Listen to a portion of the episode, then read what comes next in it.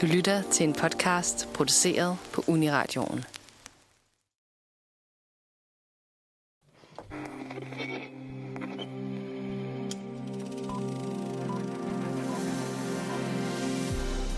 Efter lang tids venten kommer nu Underverdenen 2.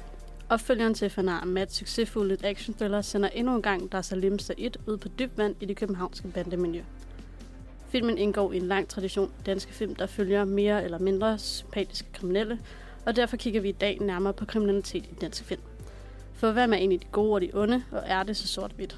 Vi klistrer mikrofoner på kroppen og følger vores GPS-sporingsapparater ind i dansk films mørke afkrog, for at komme til bunds i sagen om kriminalitet i dansk film. Velkommen til Filmmagasinet Nosferatu. Hej, jeg hedder Sara Sund Madsen, og i dag der står jeg i studiet sammen med Amalie Hej. og Mathis. Hej Sara. Jeg kan ikke jeres efternavne. um, I dag skal vi som sagt snakke lidt om øh, dansk kriminalitet i dansk film. vi skal snakke om kriminalitet generelt. Og vi har valgt sådan 4-5 film, vi vil have udgangspunkt i. Den første er Pusher fra 96, øh, Nordkraft fra 2005, øh, Fasandræberne fra 2014 og Underverdenen fra 2017, samt en lille live øh, reaction på Underverdenen 2 fra 2023, som har premiere i dag. Øhm, lad os starte med at varme lidt op og øh, snakke lidt om, hvad er jeres forhold til kriminalitet i film? Amalie. Ja. Hej så. Øhm, jeg tror ikke, jeg har som sagt sådan et specifikt forhold til en bestemt sådan, hvad skal man sige, detektiv eller kriminalitets øh, serie. Men jeg har set meget Barnaby med min mor, og jeg har set meget Sherlock og alt det der. Så det er meget sådan noget, sådan noget hygge-kriminalitet, hygge-krimi mm. generelt bare. Øhm, og jeg tror, jeg bare, ligesom alle andre danskere, har set ekstremt mange bare sådan random krimier på fjernsyn, der bare kører konstant. Øhm, så ja, hvad med dig, Mathis? Ja, jeg synes også, det er helt sikkert sådan en fast øh, lørdags underholdningssortiment i min barndom. På en eller anden tv-kanal skal der nok være en krimi. Også Olsenbanden, synes jeg tit har været ligesom en del af det sortiment. Og sådan, også en ret sjov størrelse. Jeg ved ikke, hvordan præcis folk rundt omkring i verden ser på øh, de film. Jeg Men- ved, at de var ret populære i Østtyskland. Ja, det har jeg også hørt. Mm. Og sådan, de kender intromelodien. Men for os, eller for mig, så virker det jo bare naturligt, at så holder man med Egon Olsen og mm. drengene, som er jo de kriminelle i den serie, men de er sådan lidt hyggelige kriminelle, sådan lidt Det er også noget hygge. arbejderklassen mod mm. de regelrette politifolk. Og også der sådan er meget lidt på- komedie, altså øh, Ja. element i det, ikke? Ja, Og det er så- som om, det kan godt være, at man strengt taget ikke må røve de pengeskab, men så slemt er det vel heller ikke. Nej, og, de, og man får virkelig sådan, apropos det her med sympatiske karakterer, der har man sympatien for de her tre gutter. Selvom man også er irriteret på dem, ikke? Det er, når Egon går amok og sådan noget. så er også- Det, de er også dårlige, altså. Jamen, det lykkes jo nærmest heller aldrig at stjæle noget. Nej, nej, og Så det, det er, er jo faktisk, sådan lidt, uh, ja, næste gang lykkes det måske, agtigt. det er jo måske også lidt det sjove element i det her, at sådan, de prøver virkelig at være sådan nogle hårdkogte kriminelle, der bare har styr på det, men lykkes bare aldrig i det, de prøver. Ja, ja. Og der er også noget sjovt i, at næsten alle sammen så starter med, at Egon kommer ud af fængslet igen. Og de så står der med flag og fejrer, at han er kommet ud, og så slutter det bare med, at han bliver anholdt igen. Og de har ikke fået noget ud af det. Jamen, når man forklarer det på den måde, lyder det jo som sådan en tragisk historie. Men på en eller anden måde, så er der god stemning. Ja, det er Ja, faktisk sjovt. Også bare titelmelodien er jo totalt ikonisk. Øhm, og ikke særlig skræmmende overhovedet. Altså, det er jo nærmest børnetv, vil jeg Ja, ja. Ja, det vil jeg også gå med Også til. bare altså, det der billede af dem, der går ja, det er rigtigt. hen ad vejen, og man kan se Benny, der lige hopper lidt hver Ja, tredje skridt og sådan noget. præcis. Det kan han jo ikke have gjort, uden at vide, at det blev ikonisk. Ja. Well, Sarah, har du nogle øh, andre indveje ind i øh, krimifilm? Jamen, øh, jeg har jo startet lidt mere med at læse om det, tror jeg. Øhm, at læse fiktive krimiromaner. Øh, da, dengang, at man gik i folkeskolen, at man ligesom gik fra børneafdelingen op til ungdomsafdelingen. tror jeg, jeg begyndte på det. Og så jeg læste ikke... du krimier? ja, det, sådan, det tror jeg. Ej, der er også nogle ret gode sådan, ungdomskrimier, hvor det er sådan teenager, der er ude på mission og sådan noget. Mm. Det er fedt. Ja, og men, spioner og sådan noget. Men det er klart, at voksenkrimier er, er lidt bedre. jeg kan bare ikke huske faktisk, hvor meget øhm, film, jeg lige har set øhm, øh, med krimi indhold, fordi jeg synes altid måske, det var lidt skræmmende. Jeg kan huske, også. at for eksempel så jeg De Utrolige, hvor at de røver en bank. Er det ikke rigtigt, den der scene, hvor øh, øh, at de så kommer ind og vil have alle pengene, og det, det, jeg fik virkelig meget af det. Den scene. De utrolige tegnefilmen? Ja. men det er jo helte. Ja, I know, men den scene, hvor de røver en bank, synes jeg var super ubehagelig. Så øh, jo, det, det tror jeg, jeg har holdt mig lidt fra.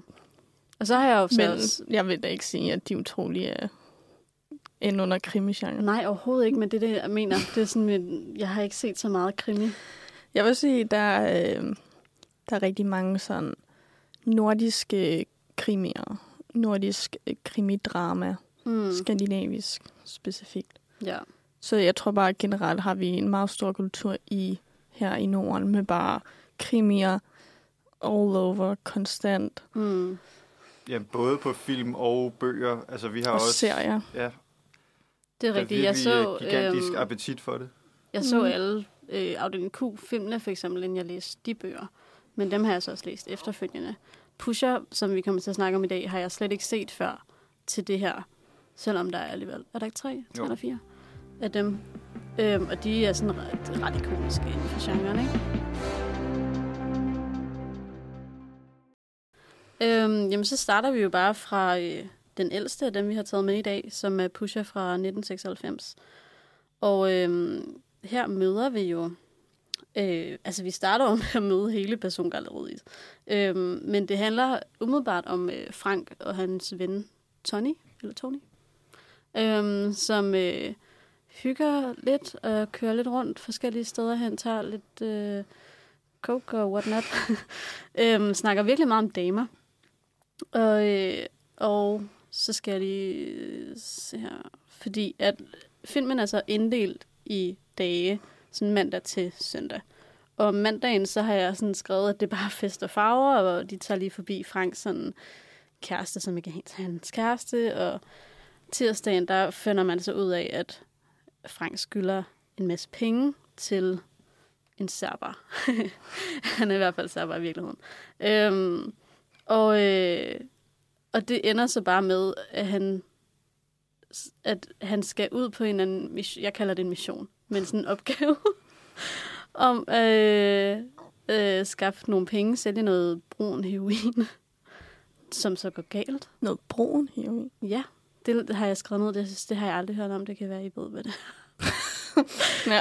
øhm, det ender så med at gå galt. Og nu skylder han ham her, øh, Milo, som er spillet af Slatko Budak. Yes. Øhm, han skylder ham sindssygt mange penge.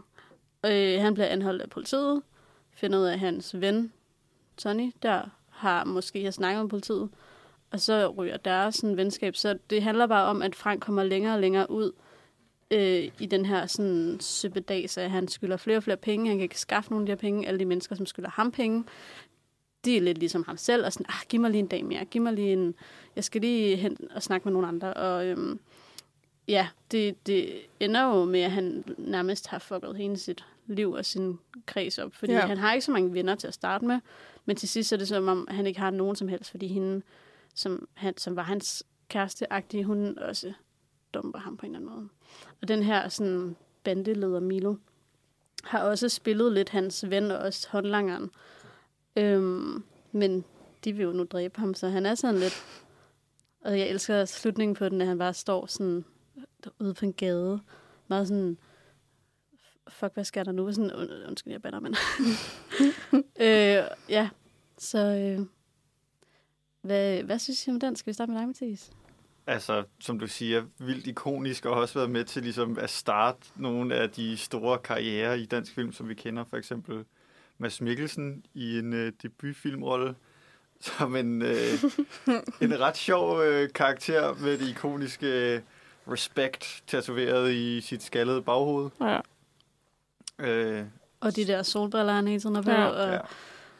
ja. og han virker virkelig som en, der er på noget hele tiden. Altså, hvor man kan Ja. sige, Frank er meget stille og rolig, faktisk. Ja. Så øh, Mads Mikkelsens karakter bare helt op at køre hele tiden. Sådan, kan nærmest ikke stå stille. De har også et meget sådan, jeg ved ikke, om man kan sige sødt forhold, men sådan, at de, de er bare venner-agtige. De Ja. kører bare rundt og snakker, og så er de sådan, hvad skal vi lave i aften? Skal vi ikke tage i biografen? Ej, det er så Det hyggeligt. bare sådan Fordi, lidt, hvem er, er det Tony, der så siger, jeg skal fandme ikke i biografen. Ja. Jeg hellere se video.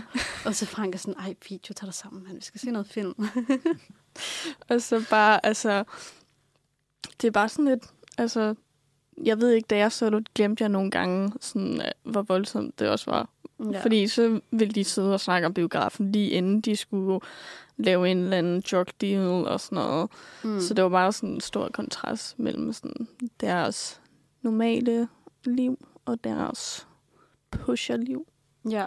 Man tænker lidt måske på øh, Tarantino og sådan noget som Pulp Fiction, ikke? hvor de også har sådan nogle sjove samtaler lige inden de skal ind. Altså for Mm. eksempel, hvad hedder de, Jules og Vega, inden de skal ind og øh, hente kufferten inden hos mm. de der tre drenge. Ja. Øhm, jeg kom også bare lige til at tænke på, at det er sjovt, at jeg introducerede faktisk lidt ikke Frank som pusheren. Sådan, det er ellers hans hovedtræk, er jo, at det er hans job, og det er ligesom også det, der får ham ud i de her sådan, fucked up situationer. Og jeg føler, at ligesom øh, bandelederen Milo der har lidt en øh, håndlanger i, hvad sagde jeg, Radovan hedder Ja. han, ikke også? Øhm, så er Tony ligesom Franks højre hånd. Ja. Øhm, og der kommer alt det her øh, med en svensker, der lige pludselig øh, har... Det, når jeg, det er ham, der har alt det der heroin, er det ikke? Eller kan skaffe det. Øh, Eller hvordan er er det det? ham, der røver dem? Jamen, de, han skal sælge det til ham. Han er blevet... Nå ja, ham svenskeren sorry. kommer hen og sådan, kan du skaffe mig 50 Ja. ja. øh, eller 200 gram et eller andet til i morgen? Og så er han sådan, what? Ja. 200 gram til i morgen? Og så får han det skaffet øh, via Milo, Milo der. Det er rigtigt. Og så da de sidder i bilen og skal ved og ved at lave deres handel, så bliver de bustet af politiet. Ja, og øhm, har vi det klip egentlig? Øhm, Vi har et klip fra, når Frank øh, kommer ud af varetægtfængsel. ja, for han bliver bustet af politiet. Ja. Øh. øh, og så skal, kommer han ud, og så skal han ligesom hen til Milo og sige, hvad der er sket. Okay. Jeg har ingen dope, og jeg har ingen penge.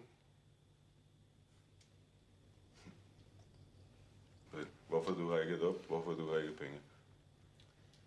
Fordi uh, politiet uh, fik mig i går. Blev du boostet der? Ha? Frank blev boostet der? Blev du boostet der? Med 200 gram, ja? Ikonisk uh, Slatko Buric uh, performance. Ja. Ja, det må man sige. Hele den der, øhm, at de jo altså, er udenlandske, snakker et andet sprog også. Og sådan, jeg ved ikke, hvordan at det er alligevel med til at gøre, at det bliver sådan lidt mere skræmmende, og han bliver sådan lidt mere sådan, uh, det er ikke lige sådan en type, man kender til, måske. Øhm, Jeg synes, det er sjovt. Jeg kommer altid til at tænke på øh, færingen fra Blinkende Lygter. som det- over, ikke er skræmmende på samme måde, men også igen, så er det sådan en udlænding med en accent, mm. som skal være deres uh, connect til et eller andet uh, stofmiljø. Men det uhyggelige bliver jo også, at, at de, øhm, i hvert fald Milo snakker jo som om, at oh, vi er gode venner. Vi, øh, du ved, du er min Ja, ja. ven, jeg skal nok hjælpe dig, men du skal bare, du ved, skaffe mig de der fucking penge. Altså. Han er også en sjov type. Ja, I starten, der, da han bliver introduceret, har han jo også bare kage og sådan noget. Og den der kage er bare så dårlig. Men han bliver ved med at være sådan, "Ej, skal du ikke have noget kage? Uh, og han ja. Stå står og lave mad på et tidspunkt og sådan noget. Mm.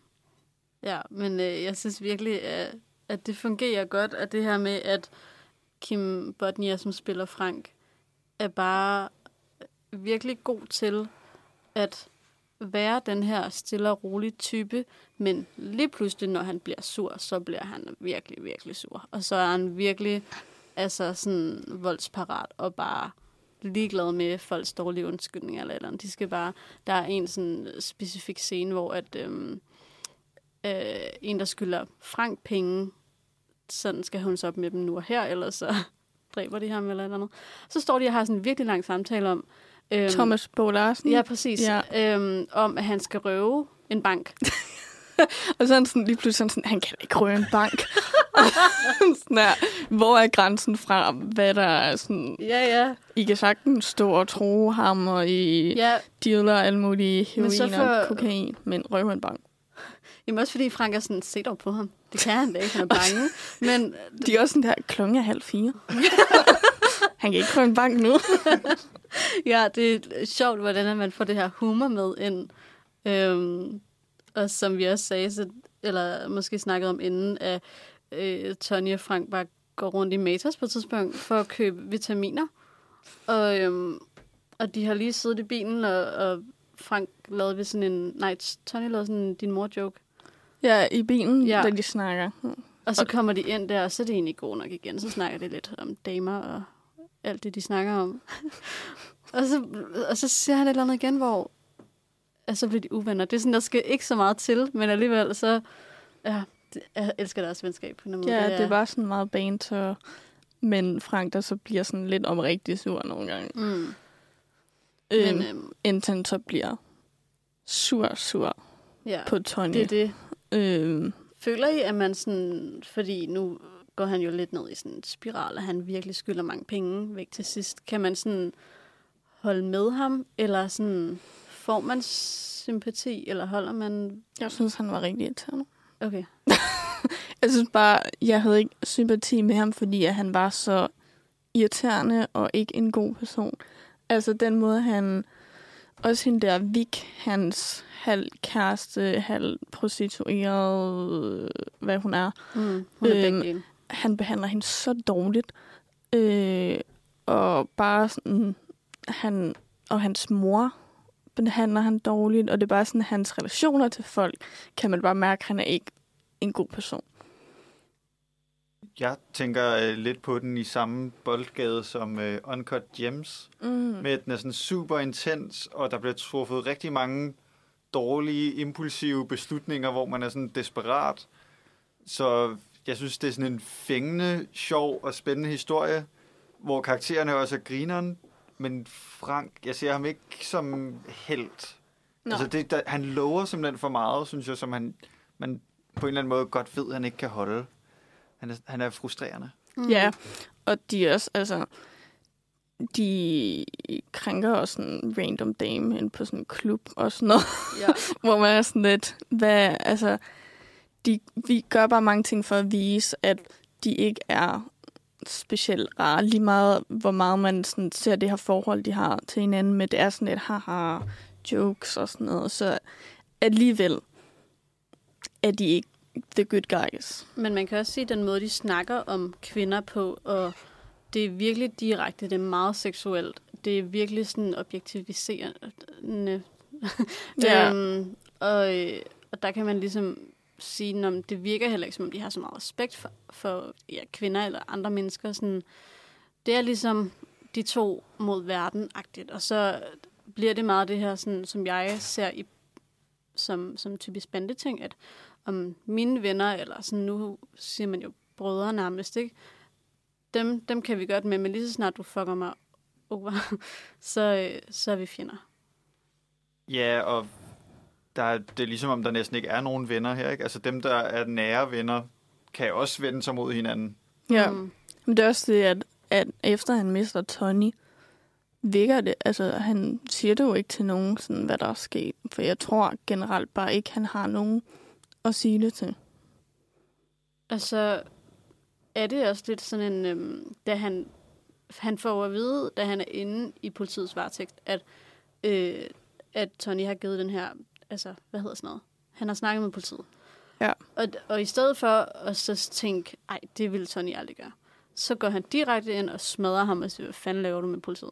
Fordi han tænker, at det også er ham, der har altså, der fik den der mission, eller Ja, opgaven til at fuck op. Øhm, fordi politiet jo lige pludselig var midt i den der handel. Jamen, og det sådan, er også hvordan vildt. vidste de det, ikke? Så meget som de så er bare altså besties, Hmm. så jeg stopper han ikke et sekund med ligesom at spørge ham, om det her er rigtigt, eller bare lige tænke over, om han ville have gjort det her, og hvordan de havde fået fat i Tony, og alt det der. Han går bare direkte ind, og, Smadrer ham. og så hører man aldrig om ham igen. Det er faktisk rigtigt. Det er virkelig interessant, den måde, at man så på en eller anden måde skriver den karakter ud af, af historien. Og nu er det ligesom bare øh, Frank alene med de her Ja, og han bliver lige så meget, altså, han bliver meget desperat af at få de her penge, men aldrig nok til at prøve at kontakte Tony og bede om hjælp. Præcis. Øhm, Og den her vold, synes jeg også er rigtig interessant, fordi den er i København. Sådan i vante opgivelser, og vi taler dansk, og det er meget ikonisk, den der scene, hvor han dropper øh, heroinen ude i søen og sådan noget. Mhm. Hvor det hele kommer lidt tættere på en, altså i en amerikansk eller Ja. britisk film. Det Altså- tænker jeg også meget over der, sorry. Øh, men bare det der med, at det føles ikke lige så fiktionelt, mm. når det er steder, jeg har gået flere gange. Altså, når man ser en amerikansk film for eksempel, så kan man ligesom distancere sig på en anden måde. Men det her er sådan, det er det, det der sker i det København, jeg ikke ser. Okay. Præcis. Og så er det jo også lidt et, synes jeg, noget af det, Nikolas Winding Refn kan gøre bedst. Den der chokerende vold, altså som rammer en på en helt særlig måde. mm. Ja, og nu det er nok også værd at nævne, at han jo har lavet Drive, som jeg også synes har virkelig meget af det her sådan rå kriminalitet, øh, vold. Den har så også en virkelig stor kærlighedshistorie, hvor at jeg føler, øh, det er måske lidt for amerikansk en romantik øh, øh, mand, der måske, jeg kan ikke engang huske, at man får kvinden, det gør han måske ikke, men øh, her er det meget tydeligt, at, at både øh, Frank og Victor er sådan så langt ude, fordi vi kæmper jo også med nogle ting, hun er sådan, bliver ved med at sige, at hun ikke er en, er en luder, hun, hun er, hvad var det, hun kaldte det, champagnepige. Ja. Øhm, og, og til sidst i filmen, der vil de bare gerne til Spanien, fordi, og Frank vil gerne med, fordi han er i problemer. Lige så snart han ikke er i problemer mere, så vil han ikke med. Øhm, Der tænker jeg igen også på Olsenbanden. Ja, det er deres til Mallorca. at tage til Spanien. ja, det er Ja. rigtigt. For det, det synes jeg også er øh, virkelig synd for hende. Mm. For det er virkelig sådan naivt af hende, at hun tror, at han af en eller anden grund gerne vil, og hun stoler på det den her gang. Og så lige så snart, at øh, lige så snart det ikke fungerer, så... Øh, sorry, jeg blev lige til Nej, nej, det er fint. øhm, at det er meget naivt af hende at tro, at det vil fungere den her gang. Og så Mm. lige så snart, at han så siger til hende, at hun, altså, han tager ikke med hende, så vender hun så også om mod ham, og spoiler, men så tager hun ligesom de der penge og løber. Ja. Så altså, hun har også fået nok Mm. på det der tidspunkt. Præcis. Jeg synes allerede, vi har rykket os ret langt fra Olsenbanden, hvis det er ligesom dansk kriminalitetsfilms øh, moder. Mm. Ja. Men det er måske også lidt øh, temaet, at det bliver øh, den mørke side. Jeg har også skrevet, at det er meget mørkt. Altså både, at da jeg så den, så jeg den i sådan dagslys, og når det er så mørkt, næsten sorte billeder, så kan man faktisk ikke se så meget af det, der sker. Øhm, og det gør jo både noget for altså, historien, og det, altså, nok var det også lidt irriterende, men, men det er bare virkelig øh, ja, mørkt med mørkt på. Og der er godt nok nogle indstillinger, som foregår om dagen, og der er også nogle farver og sådan noget. Men i forhold til Olsenbanden, som er super sådan øh, happy-go-lucky øh, farver og lys og, og det hele, øhm, så har den her bare virkelig tydeligt noget sådan, ja, mangel på samme. Forstår hvad jeg mener? Mm. Ja.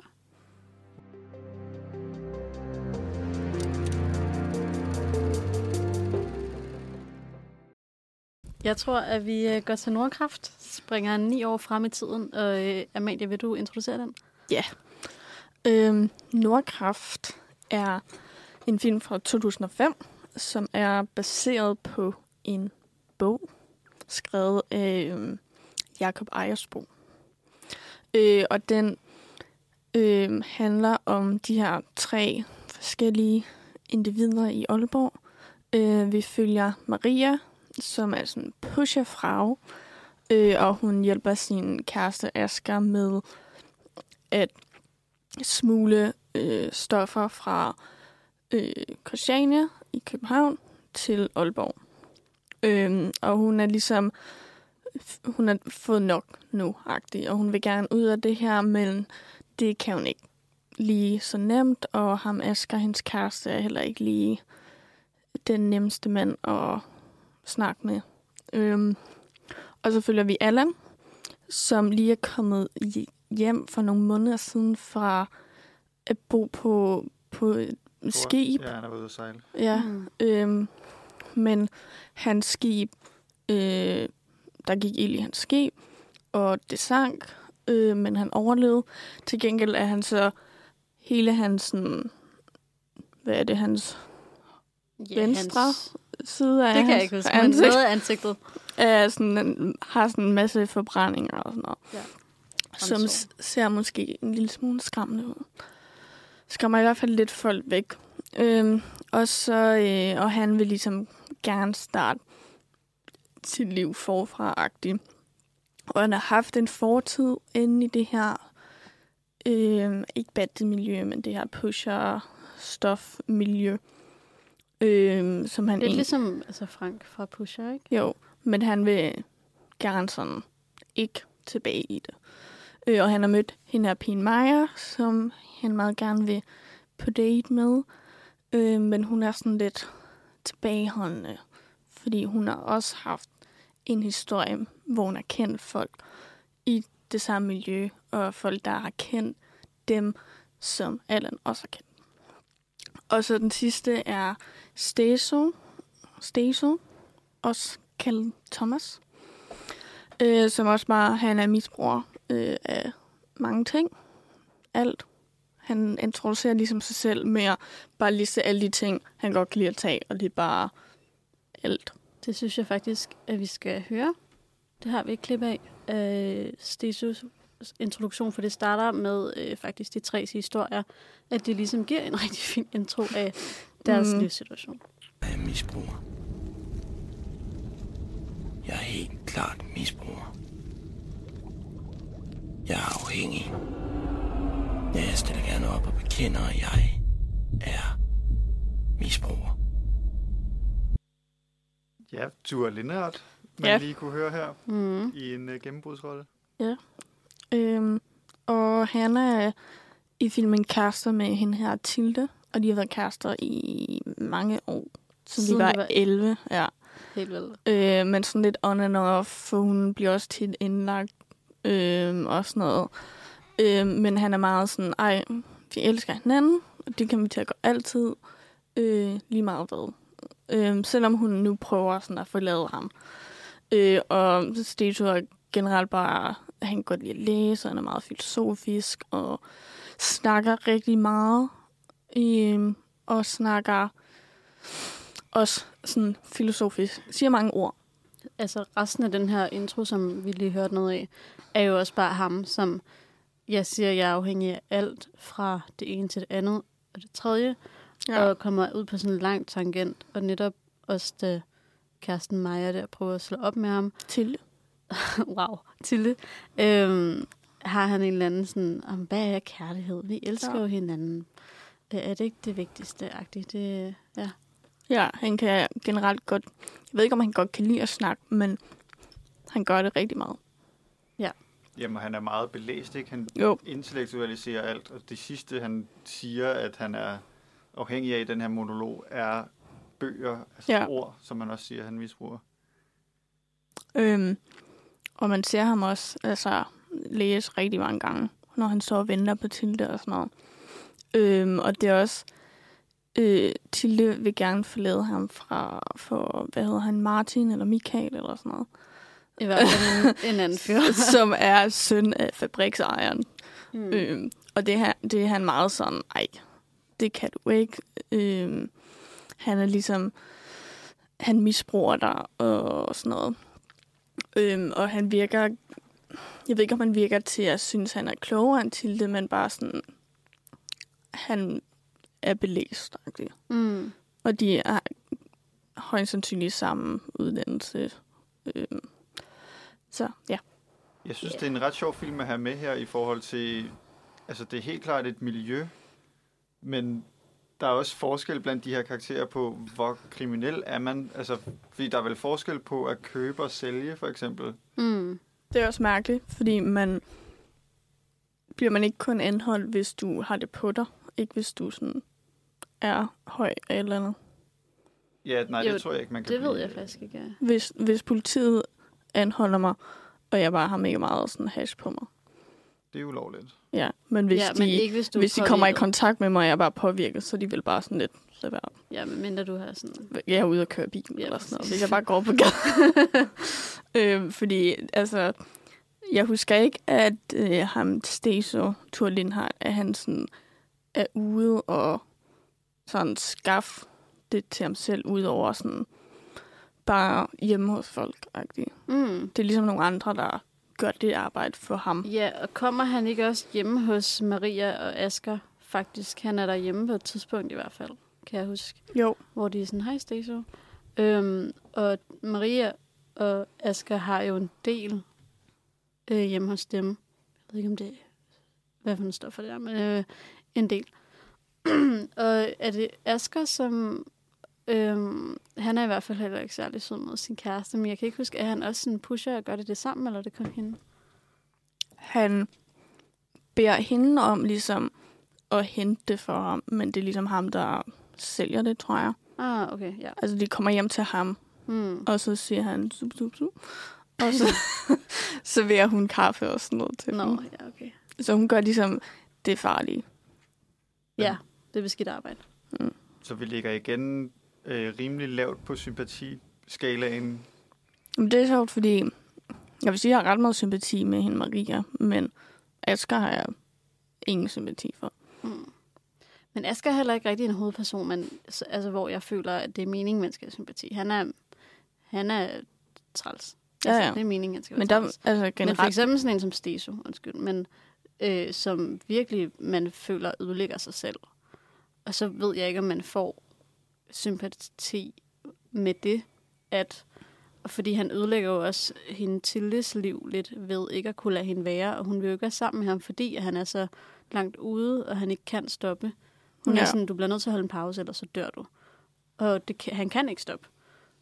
Ja, altså der vil jeg også sige, sådan, jeg har med lidenhed med dem alle sammen, men altså, Steso er jo sådan afhængig, og det er jo også sådan en sygdom i sig selv, men han når også til et punkt, hvor at han godt ved, hvor meget skade det gør på ham, og man kan se sådan fysisk på ham hele tiden, altså der, hvor han stikker sig og sådan noget. Ja, han ser jo syg ud. Og at det går ud over hans forhold til sådan, hans forældre og andre, han kender og sådan noget.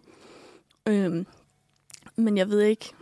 Ja, hans far bliver spillet af Lars Mikkelsen. Ja, og der er 10 års forskel mellem dem i virkeligheden. Nej, hvor sjovt. øhm, men bare, altså, ja, jeg vil sige, jeg har medlidenhed for ham. Men Jeg synes altid, det er komplekst med Ja. sådan nogle der. Altså, jeg tænkte meget på Trainspotting, Hmm. den øh, skotske film om misbrugere, hvor de også gør meget ud af sådan, i monologer at udpensle, at det er et valg, fordi at den mondæne verden er så kedelig. Hmm. Så er sådan, jamen, jeg går da ind for, at et individ kan træffe et frit valg. Hmm. Og så hvis man, må jeg gå ud fra, at de er oplyst om, at det er vanedannende, og det øh, kan gøre rigtig mange skader på dit liv. Ja. Det har du vel overvejet, før du tog det valg? Altså, så jeg ved ikke, hvor meget sympati jeg så skal have. Mm, jamen, det, jeg tænker også, altså, første gang burde du vide, sådan, det er en dårlig idé, det her.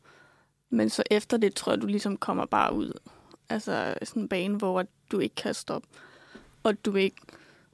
Altså, selvfølgelig går det ud over alle sådan, dine forhold og relationer og sådan noget der, men man kan ikke...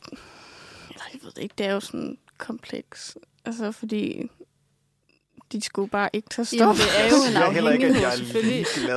nej, nej, nej, det forstår jeg godt. Men sådan, ja, at de tog et valg til at starte med, der Ja. gjorde, at de tog stoffer. Men, men det er også en afhængighed, så- og man. Ja. ved jo, at, eller det gør vi andre jo sådan, at det er svært at komme ud af.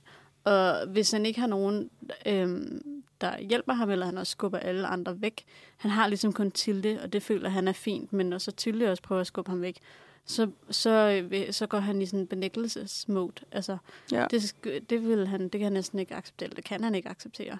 Øhm, og hvor at øhm, Maria for eksempel, hun vil jo ikke ud af det, fordi hun er en eller anden mystisk årsag, synes ham der Asger bare er så nice.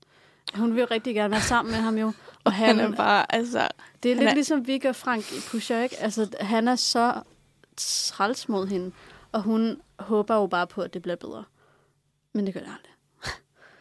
øhm, så på den måde, der får man lidt sådan, ja, men jeg vil mere sige måske min lidenhed, men sympati, ikke? Fordi det er igen, men sådan, Ja, det er måske sådan, at jeg har mere sådan sympati for Maria, men sådan Stacey er det mere sådan, jeg føler sådan med lidenhed for ham. Sådan, altså, at jeg kan se, at han ødelægger sig selv og sådan noget. Det vil man jo ikke have. mm, Men samtidig er det jo sådan, du er nødt til et punkt, hvor at du ikke kan hjælpe sagtligt. mm, Til et vist sådan, start er det dig selv, der er begyndt på det. Ikke mm. at Mm. man så ikke skal have hjælp, men sådan, Maria er jo faktisk også meget bevidst om det, fordi det er hendes forældre, eller hendes mor i hvert fald, og den nye kæreste der kommer jo på et tidspunkt. Og sådan, vi vil bare gerne have, at du starter på en uddannelse og gør noget med dit liv. Og hun er sådan, jeg gør noget. Jeg gør det her. Og hvis I ikke kan acceptere det, så må I smutte. Også fordi moren har været alkoholiker, så hun skal bare ikke snakke. ja. Øhm, fordi det, det, jeg føler, hun beskylder hende lidt for, at hun også er blevet lige så øh, forskroet i hovedet måske. Og, og ikke har kunne måske klare en uddannelse, eller nu ved vi ikke så meget om lige præcis det, vel, men er endt der, hvor hun er endt, eller sådan. Og at hun måske heller ikke kan se, øh, at ham, Asger, hun kan jo, jeg fornemmer, at hun godt kan se, at han er skidt for hende. Fordi hun jo også, der er ham her den anden, Hussein. Nå ja, Hussein, ja. Hvor han komplimenterer hende, og sådan, om behandler Asger da ikke godt, og, og hvor hun sådan tænker over, jeg tror, hun virkelig overvejer, om hun skulle være sammen med ham i stedet for, men stadig elsker Asger. Ja, hvorfor hun så elsker ham, forstår jeg virkelig. Nej, men der er lidt mere kærlighedshistorie øh, i den her, kan man sige, ja. Både, både øh, for Maria og Steso, men Allan prøver jo virkelig også at sådan, komme ud i den virkelige verden og få en... Ja, det, han har jo en drøm om at få en kone og nogle børn og et hus, og sådan virkelig komme tilbage i den, i den virkelige verden. Og så møder vi hans gamle ven, Frank, hedder han ikke også Frank? Jo. Øhm, som øh, hans gamle, ja, de havde en anden... De var venner i sådan noget folkeskolen eller sådan noget. Ja, og men så, han, han siger, at nu har jeg dækket over dig, jeg har siddet inde. Så det er som om, at, at Jamen, Jamen, de- de... Allan skylder ham. jamen, de, de begyndte at ligesom deal sammen, og Nå, så ja. blev han taget, fordi han ligesom ville gå mere ekstrem. Nå, ja. Og så, det var så der, han rejste væk eller sådan noget ja. på det der ski. Så nu føler Frank, at, han, at Allan skylder ham, og, og på den måde kan Allan virkelig ikke komme ud af den her Mhm. verden, fordi uh, Frank bare gør livet surt for Men ham. det føler også, for mig var det den, ligesom handlede meget om at det der med, lige så snart du er inde i det her miljø, mm. kommer du ikke ud. Lige meget om det så er som sådan dealer eller misbruger eller sådan noget. At, fordi Allan prøver jo virkelig hårdt på at komme ud. Og det ender jo bare med, at han alligevel altså, tager et eller andet og skal hente nogle stoffer i Tyskland. Mm. Øhm, og så prøver han ligesom sådan at smide det hele væk. Ja. Men jeg kan ikke engang huske, hvad... hvad Det er sjovt, for jeg så Når tænkte hende på... Maja kommer bare forbi der til sidst. Øh, hvornår? I slutningen. Jamen, hvad gør hun? Jamen, det er det, de er bare kan du sådan huske lidt... det, Mathilde? Jeg kan ikke huske slutningen. Jeg Men tror det bare, at de var lidt- sådan lidt... At vi kan faktisk Nej. ikke... Øhm, for det, jeg kan huske for eksempel fra... Øh, er det Maria? Og, jo, Asger, som er ude på stranden. Og så står Asger og Hussein lige pludselig med pistoler mod hinanden. og, og man tænker, hvad sker der? Altså, fordi øh, Asger lige har... Hvad hedder sådan noget? øhm, beskyldt Hussein for at være en eller anden undercover, sådan big Ja, boss han var ting, han sådan- bare sk- Har været sammen med Maria, det koster 50.000 eller sådan noget. Ja, ja, at være sammen med hende, men også at han skulle være sådan mastermind bag det, fordi man ikke ved noget om ham. Og det synes jeg faktisk er virkelig interessant. Fordi Hussein siger jo ikke nej eller ja. Altså så, at han måske er en ny sådan Milo fra, fra Pusher. Øhm, og så, og så godt nok så ender det med, at han skyder sin hund i stedet for, fordi hundene har Hun taget er for blevet mange- junkie. Ja. ja, så mange stoffer. Det er, ja. Det er en lidt fucked up film, undskyld, men sådan, nu også når vi sidder og snakker om den, man ikke kan huske slutningen og så videre, sådan, hvad får man med fra den her film? Det vil jeg gerne lige spørge om. Fordi jeg fik bare sådan en, okay, vildt. Ja, præcis. Det har jeg også lidt med, at øh, det er måske ikke så meget som at vælge hold, eller hvad vi ligesom mm. har Mhm. snakket om før, eller afgøre, Ja. hvem der er et offer, og hvem der er en forbryder, men mere sådan, mennesker gør nogle skadelige ting, og det er irriterende, men sådan er det. Ja. Ja, det ved jeg ikke. Jeg synes mere, at det var sådan selve oplevelsen af at se filmen, der var sådan det spændende ved det. Mm. Altså, den måde, den er lavet på, er sådan helt all over. Øhm, men ikke så meget sådan... Det er jo ikke nogen historier, man sådan ikke har hørt før -agtigt. Der er jo mange film, der handler om misbrugere og sådan Mm. noget. Men mere bare den måde, den var lavet på, så bare... Altså, ja, også hvor godt det passede sammen med sådan, at når han så var på stoffer, havde de bare lavet sådan noget crazy klipning. mm. Øhm, og bare, hvor meget den føles som en film fra 2005. Det er jo også virkelig, vi lige skal snakke om det der med, at der, det er en speciel øh, billedside. Øh, jeg kan ikke huske, hvordan lyden er, men sådan, der er virkelig mange... Ja, altså, jeg har skrevet timelapse, men det der, hvor at man sådan speeder tingene vildt meget op, og folk bevæger sig virkelig hurtigt, det er der rigtig meget af. Du havde, Amalie, nævnt et eller andet med det der med, når de har kameraet spændt fast til sig. Så sådan noget doggy cam. Ja, præcis. Og man følger dem på den måde, er der også virkelig meget af. Og øhm, ja, klipningen og sådan noget, det er... Jeg kan det- huske, der er sådan en scene, hvor at øhm, Steso er høj på et eller andet. Og så er det både det der doggy cam, tror jeg, men så er de også sådan klippet virkelig meget Nå. i det, så det er sådan, skifter bare med, at han bevæger hovedet rigtig meget, og så falder han om. Nå, ja, der til sådan en house party -agtig. Ja. Ja, det er rigtigt. Og jeg har skrevet ned, at jeg synes, at både den og Pusher var sådan lidt grynet i det. Meget sådan lidt, dokumentaragtigt, øh, som vi har snakket om, at øh, det føles ikke så fiktivt alligevel, øh, når det er filmet på den her måde. Det er også fordi, man kan godt se det her ske i virkeligheden. Øh, måske ikke lige det miljø, som vi bevæger os i, men netop den her sådan nu har vi også sagt underverden, ikke? Vi kommer til at snakke om de film. Der er jo en grund til, at de hedder det. Det er jo meget sådan relevant for, at det er noget, man ikke lige lægger mærke til på overfladen, medmindre man er... Øh, altså, jeg er for eksempel heller ikke fra København, vel? Så sådan, jeg har heller ikke været så meget i natteliv i København og sådan. Ja. ja. Vi snakker også om den engelske titel til Nordkraft, som var Angels in Fast Motion. Ja, Den er ret flot. Ja, det er, det er måske en lidt bedre titel, ja. Ja. Øhm, også det der billede af sådan... Altså, dem som engler. Også fordi det er i den anden, er det pusher, nej, øh, underverden, hvor de siger det der, at de ikke er Guds bedste barn og sådan noget. Men så er Ja. alligevel billedet i den her med Angels in Fast Motion, at, at de alligevel er Guds barn, engler Ja. og sådan noget det er virkelig interessant øh, sådan aspekt af det. Og, øhm, jeg synes også, man kan se på de her to film, nu er de godt nok også altså fra 90'erne og starten af 0'erne, ikke? men der er alligevel de samme sådan, genre-træk af, at det er sådan lidt mørkt og dystert, og vores hovedpersoner er alle sammen meget sådan, altså lidt traumatiseret på den ene eller den anden måde, eller i hvert fald sådan har nogle virkelig tunge sådan djævle, øh, og, øh, og kæmper med forskellige ting.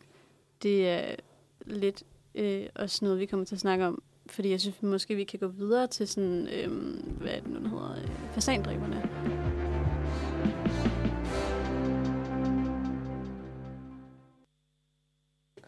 The Face and Killers. Nu er tiden kommet til øh, Fasandræberne. En øh, film i afdeling Q-serien, baseret på bøgerne af Jussi Adler Olsen. Fra den gang, hvor det var Nikolaj Lee Kås, der havde rollen som hovedperson Karl Mørk. Vicekriminalkommissæren, der skal opklare den ene mere makabre sag efter den anden. Og i den her, der er det øhm, en gammel historie fra 1987, hvor et søskendepar var blevet forsvundet, øh, myrdet, øh, Myrdet. Ja, myrdet. Tæt ved en øh, meget eksklusiv kostskole, men øhm, den originale efterforskning var ligesom stoppet ved, at der var en lidt sådan random fyr, Sådan der, lidt taber-type. en taber, der havde erklæret sig skyldig, og så den lidt lukket der. Men Karl Mørk kommer på sporet af en pige, der hedder Kimi, dybt traumatiseret øh, kvinde, som lader til at have noget viden, der kunne pege på nogle andre skyldige. For eksempel, øh, spoiler alert, Ditlev, øh, Pilu Asbæk, en rigmandssøn, der også bare selv vokser op til at blive en rig mand og Mm. have nogle meget sådan bizarre hobbyer. Ja. Og så den fungerer ligesom filmen både på det spor i den tid, hvor Karl Mørk er, hvor han er i gang med at opklare sagen, og så tilbage i tiden, hvor øh, de er involveret i al den her, det viser, at der er masser af kriminelle øh, episoder, mens de er unge på kostskole, og bare mobber hinanden på den ondeste klinge. Det er virkelig Ja. en, øhm, en voldelig øh, gruppe af mennesker, de her fire sådan hoved øh, gerningsfolk, kan vi jo godt. Ja. De er jo mistænkte, eller de bliver mistænkt efter, at øh, der er en mand, jeg ikke kan huske, hvad hedder. Det er jo som, sådan øh, deres far, der Ja. er gammel politibetjent eller politidetektiv eller sådan noget. Han øh, opsøger ligesom ham Karl Mørk der for at sige, har du fået min breve? Kan du ikke kigge på den her sag igen om mine børn? Øh, og ham, Karl Mørk er sådan lidt, "Åh, jeg kigger på den, når jeg kommer til den, agtig. mm. Øh, men så næste dag finder man ham, ham faren, betjenten, øh, og han har begået selvmord. Og så tænker Karl Mørk, hmm, Jamen, det måske gør, var han, der noget om sagen. det gør han kun, fordi at ham, den tidligere vicepolitikommissær, som nu er død, han har efterladt en kasse med ting, han selv har sådan efterforsket. Nå, ja. og skrevet til Karl Mørk fra afdeling Q. Så det er ligesom ment til ham, at nu vil han gerne have, at han tager det seriøst og, og prøver at løse det, som han ikke selv kunne. Øhm, og det er virkelig interessant, hvordan det, den her film starter, og det tror jeg, alle afdeling Q-filmene gør med øh, selve sådan at se, øh, hvad hedder sådan noget, ja, den sag, som Karl Mørk ligesom skal prøve at løse. Så vi starter egentlig med sådan nogle virkelig mystiske, sådan ude i øh, sådan natbilleder, eller hvad hedder sådan noget ja. øhm, grønlige. Night Vision. Ja, Ja. præcis. Hvor at vi går ud fra, at der er nogen, der bliver myrdet og, Og og de voldtaget. har, ja, de har sådan nogle masker på. Og sådan Ja, noget. gerningsmændene har masker på, og sådan, det er faktisk ret creepy. Og så er der ham her manden, som vi så finder ud af, er ham faren til de dræbte, der pakker de her ting sammen og skriver afdeling Q på. Og så går man ligesom i gang. Det er meget sådan, også en ret, har jeg skrevet, fast pace intro, fordi at både det sker, og øhm, selvmordet, og at vi får introduceret øhm, kostskolen, altså i løbet af de første 10 minutter af filmen. Ja, og så i forhold til vores tema her, er vi hoppet lidt mere over i en klassisk krimi, øhm, hvor det ikke længere er de kriminelle, der er hovedpersonerne i deres egen ret, eller sådan, vi sidder ikke rigtig fast i sådan et, i et underverden miljøet. Mm, mm, Mm-mm. Det er jo sådan nærmest det modsatte, fordi vi snakkede om, at det, nu var vi gået over i sådan noget mere højere social klasse, øh, lidt for sjov, øh, fordi vi kan kriminalitet -agtigt. Jamen, altså sådan stadig lidt, altså ja, ikke underverdenen, men sådan organiseret kriminalitet i de højere sociale lag.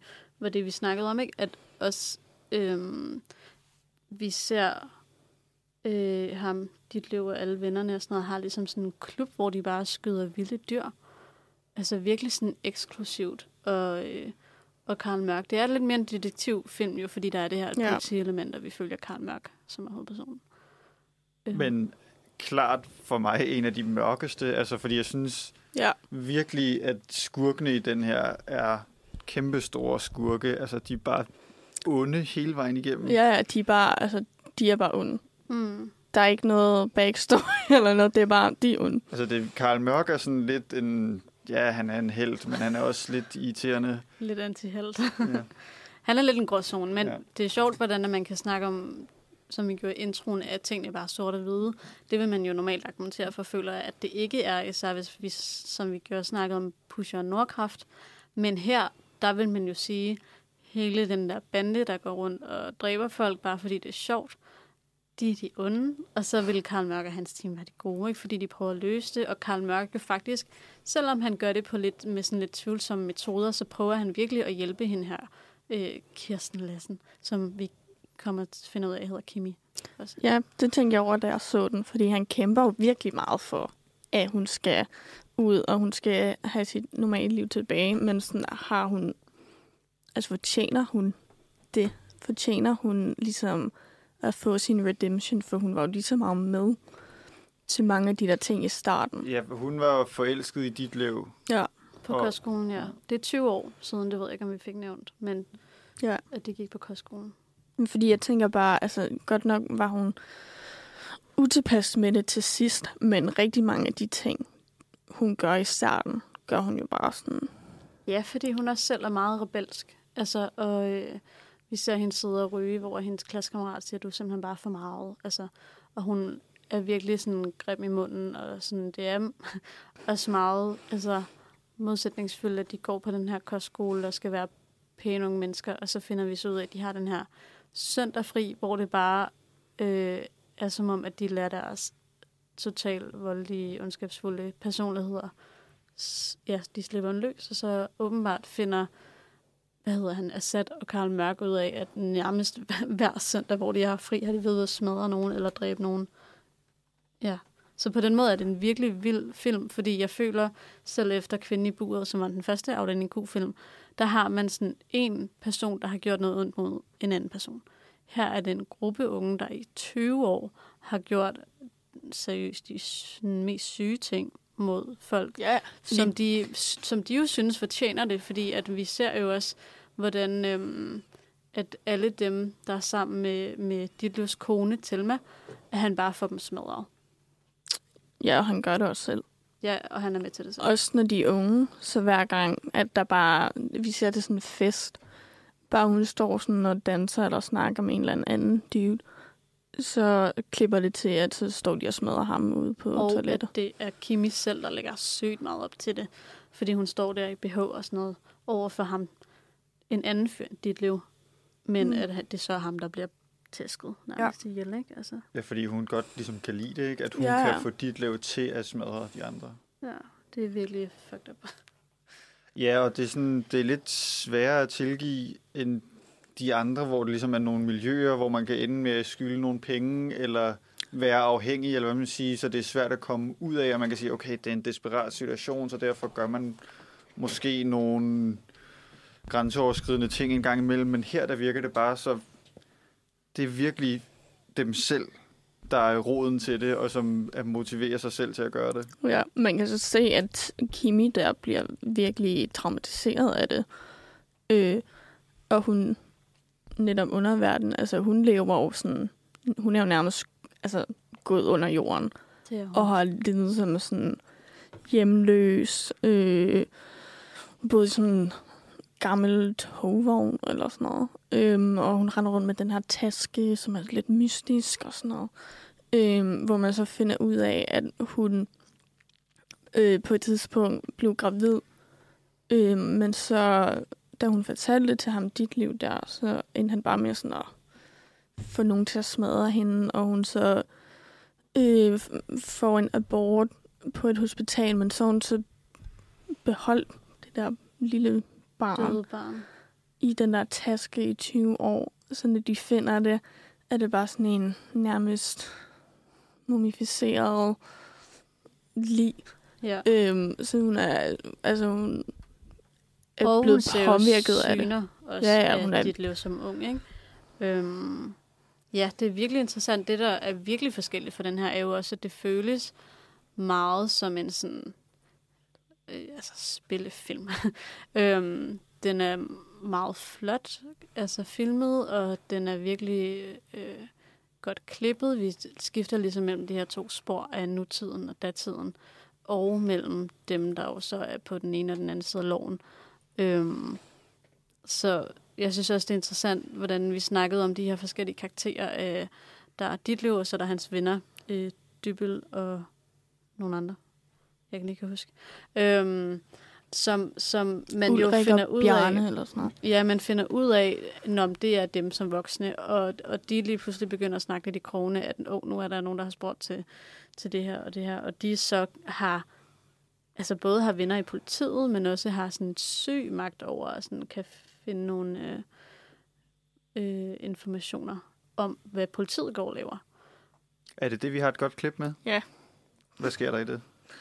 Øhm, jamen, de er jo ved at komme på sporet af, hvad der rent faktisk er sket der, og Karl Mørk vil gerne have nogle flere betjente ude, så de kan finde hende der Kimi. For de ved, at hun har information, og hun var en del af det, og hun kendte dem og sådan noget. Øhm, men det vil politiet ikke tillade. Altså deres over... Mes, hvad hedder det? Politichef? Ja, deres over politichef. Ham, der styrer det. Markus, eller hvad han hedder. Ja, det er Karl, Karls hvad kan du chef, ikke? fortælle mig? Er vores øverste chef indblandet i en morsag? Jeg tror ikke, han ændrer en skid. Men han har siddet i VL-gruppen med Pram. Han går på jagt med Ulrik Dybel. De fisser rundt med den samme fucking slipsenål. Det er sådan, det fungerer på den skole. Man passer på hinanden. Små, uskyldige tjenester. Så nu spørger dig lige ud. Er det politidirektøren, der har besluttet, at Karl Mørk ikke skal have ekstra folk, fordi de skal bruges på en politirazzia? Nikolaj Likos som øh, Karl Mørk. En Ja. ja. forpustet Karl Mørk. Sorry, jeg lige spolerede det første del af klippet. Det var fordi, jeg var sådan om, altså ham Markus er jo Karls chef, men politidirektøren er jo så Markus' chef, ikke? Jo, jo. I guess. Som er ham, der ligesom har sagt, det skal, I skal ikke grave mere ud i det her. Same thing. Nej, men det fik jeg ikke. Sorry. Øhm, Okay. Jamen, ja, øh, nej, jeg vil bare snakke om det der miljø, de har fra den der kostskole. Og det der med, at vi ligesom nu bevæger os i sådan højere socialt, end vi gjorde i de to andre film. Med at, som du siger, at lige pludselig har de bare forbindelser overalt. Og selv politichefen er medlem af sådan en lidt klub. shady klub, hvor de er ude at skyde og alt muligt. Øhm, og det er jo Ulrik og dit liv, der ligesom, hvad skal man sige, holder den. mm. Øhm, og de er jo ikke øh, så. Nej, Nej, de er jeg- nogle meget skidte mennesker, Amalie. øhm, jo, og, og øh, hvad hedder det? Jo, du sagde det her med, at de har en klub, og det er højere socialt lag, men de har jo også ligesom underverdenen sådan en loyalitetsting.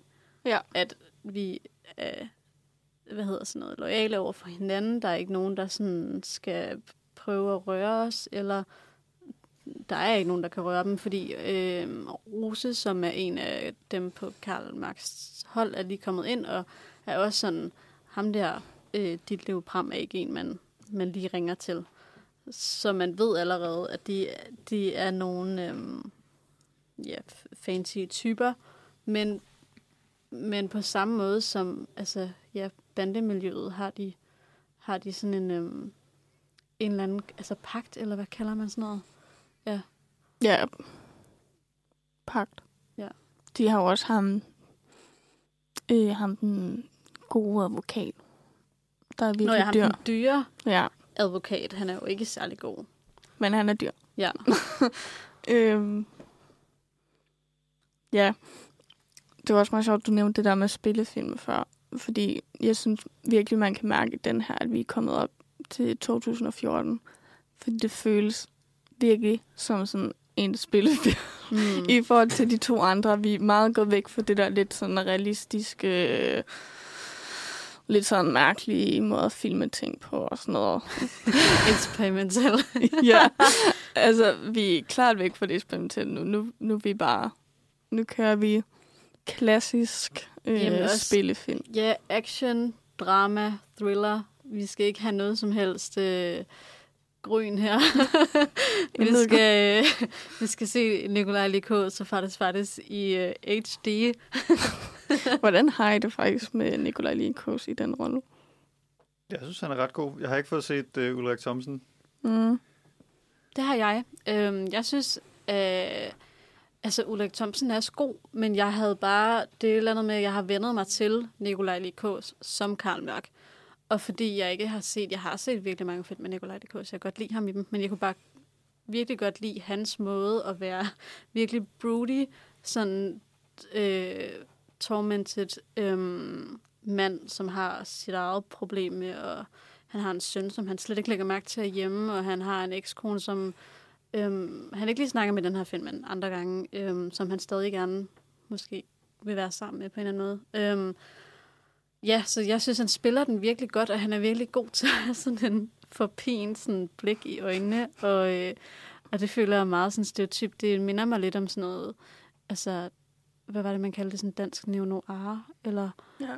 Øhm, Det tror jeg også, den er måske er tror du, den vil klassificere sig som sådan? Det er- synes jeg, den var, da jeg så den på Sky Showtime eller sådan Nå, noget. ja, det minder i hvert fald lidt om med den her hovedkarakter, ikke? Og så øh, Ulrik Thomsen er fin, men når man så skifter altså alle hovedkarakterer så pludseligt, så synes jeg, det mister lidt. Øhm, men jo, i den her rolle også, hvor han får, det er virkelig interessant, ikke? Fordi får han ikke øh, Karl Mørk et øh, sådan et, altså hvad hedder sådan noget blodskudt øje på et tidspunkt, fordi han bliver smadret med et, et metaljern. Jo.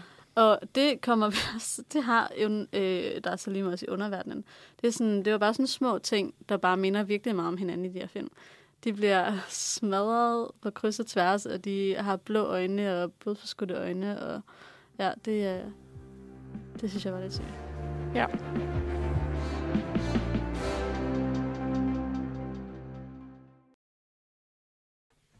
Ja, det var virkelig øh, i stil med den film, vi skal til at se nu, føler jeg. Øhm, hvor vi er ude på Vestegnen. Og, ej, vi er, ja, i København i hvert fald. Og øhm, det er underverdenen, vi skal snakke om. Vi er sprunget en lille bitte smule frem til 2017.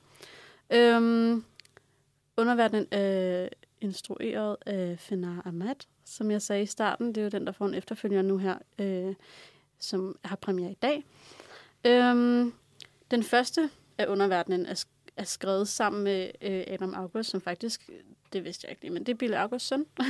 øhm, og jeg synes virkelig, at den her film var nice. Det handler om øh, der Salims karakter Said, som er øh, succesfuld hjertelæge, øhm, har en baby på vej sammen med sin kone Stine, og øh, lever ligesom et ret godt liv. Men hans bror derimod, hans lillebror, han er åbenbart ude i noget lort, og han kommer øh, løbende en dag og vil gerne have nogle penge, øhm, fordi øh, han skylder nogle ikke så gode mennesker.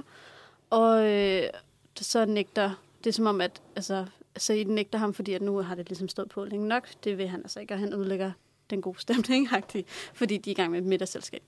Dagen efter så er han dræbt, øh, finder øh, øh, Said så ud af, at det her ja, bandemiljø, og går ligesom til politiet for at få dem til at efterforske og finde ud af, hvem der har dræbt ham, og få dem spadet inden, men politiet er ligesom trækker lidt på skuldrene, og sådan, men det er egentlig ikke så højt på vores liste, og øh, sådan prioriterer vi ikke så højt, fordi han var jo ikke en af Guds bedste børn, som du sagde, Amalie. Øhm, og det pisser bare et virkelig meget af, så han går fuld selvtext mode, øhm, mega Ninja Turtles, øhm, og, og vælger simpelthen at sådan ene mand bare gå op imod hele den københavnske underverden. Øhm, og det, jeg, altså, jeg er ret sikker på, at det er Albertslund faktisk, nu jeg tænker mig om. Ja. Øh, det foregår. tak. øhm, så, øh, så, hvad hedder sådan noget, bandelederen der bliver spillet af Ali Sevandi, er det det, han hedder? Øh, jeg kan faktisk ikke huske, hvad hans karakter hedder i filmen, men det er også lige meget. Øh, han spillede virkelig godt som bandeleder. øh, som har en højre hånd, som er Branko, som jo er også, altså, er kendt som rapper. Og det er lidt en, en ting her i Fanars øh, film, at jeg føler, både han har lidt, ja, det her sådan lidt rapper, altså inden over det, øhm, lydssiden øh, er også øh, lavet, komponeret af Jens Ole McCoy, som jo var en del af ukendt kunstner. Ikke at det er rapmusik, der bliver spillet, men, øhm, men det kunne godt minde om. Og, øh, og Ali vidste også hænger i hvert fald ud sammen med, sammen med rapperne, de danske rappere.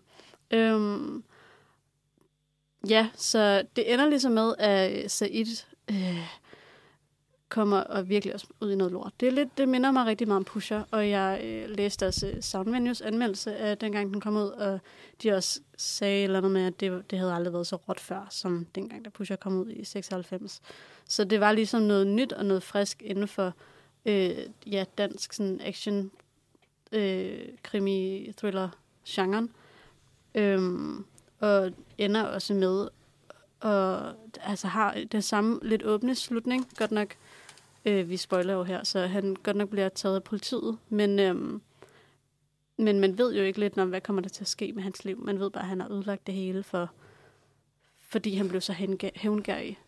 Øhm, og her, der føler jeg, at man kan hvad hedder sådan noget, kan man snakke om godt eller ondt? Kan man sådan, øhm, det er jo sådan lidt med det her selvtægt. Han gør det jo, fordi at han gerne vil have op, opklaret, hvem der har dræbt hans bror, øh, og have, at de skal bøde for det.